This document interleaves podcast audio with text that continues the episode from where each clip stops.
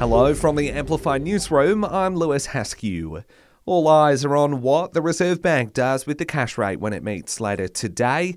ANZ's chief economist, Adelaide Timbrell, is backing back to back quarter of a percent rises before a pause from the RBA. The data from where I'm standing points to the Reserve Bank having a plateau of interest rates at around the 4.6% level.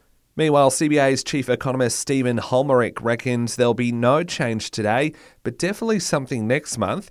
He's also warning mortgage holders it's unlikely we'll see the cash rate fall until next year. So our view is that we'll start the we'll see the start of a easing cycle, so interest rates coming down relatively early in 2024. Meanwhile, there's concerns any rise today will worsen the mental health of Aussies already struggling with the cost of living.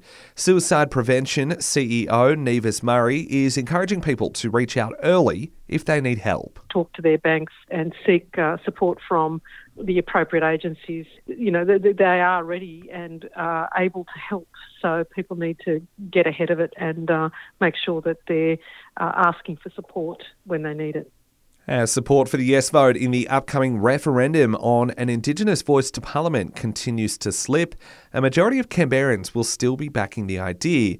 A new poll in today's Canberra Times reveals 52% of Canberrans intended to vote yes, much higher than the overall result in the country's big cities, which currently sits at 40%, while support for the yes campaign has dipped to 35% in the regions. The start of the new financial year has seen the phasing out of even more single use plastics here in the capital. The sale, supply, and distribution of plastics such as plates, bowls, polystyrene trays, and even microbeads in body wash are now banned. City Services Minister Chris Steel says the changes prevent such single use items from sitting in landfill for hundreds of years. We're moving to more sustainable alternatives that uh, break down or can be recycled uh, more easily and reused and remanufactured into new goods as part of a circular approach to the economy. Overseas, Aussies looking to visit France are being warned to be extra vigilant following the country's ongoing riots. The Australian government has urged travellers to exercise caution amid the threat of terrorism. The recent riots began following the shooting death of a 17 year old boy by a police officer. Earlier, riots were sparked over an increase in the pension age.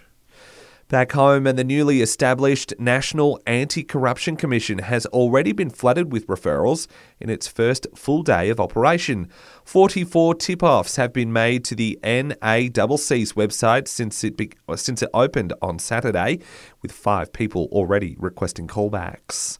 And it's official the ACT is home to more Swifties per capita than any other state or territory in the country.